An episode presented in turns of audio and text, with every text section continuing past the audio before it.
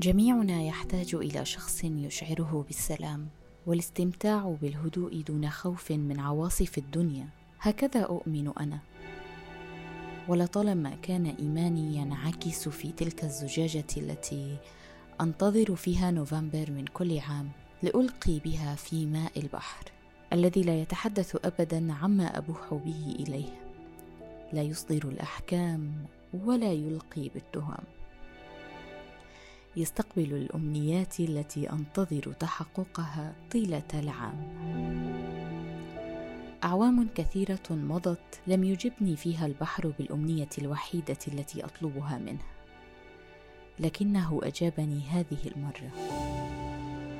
جاءني بك دونا عن كل البشر. ليصالحني بك وليعطيني روحا مفصلة تفصيلا دقيقا مجمله هو أنت.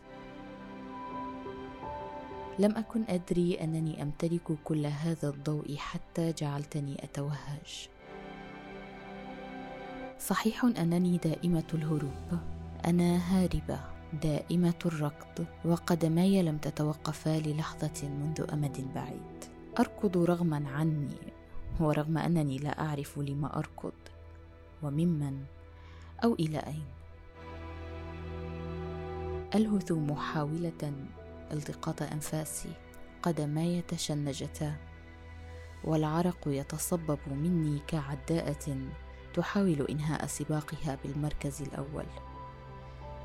سمعت أن الألم الجسدي يغطي على النفسي كانت معلومة ساذجة لأنها لم تنطبق علي.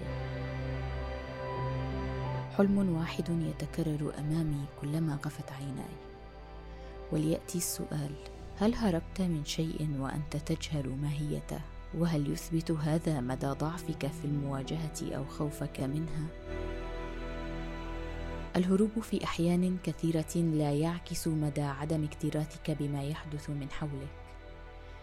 لأنك لو لم تكترث حقا لما ركضت هاربا وها قد توقفت عن الهرب الآن. فهل سأجد فيك وطنا أشعر فيه بالانتماء أم أن توهجي سيحرقني؟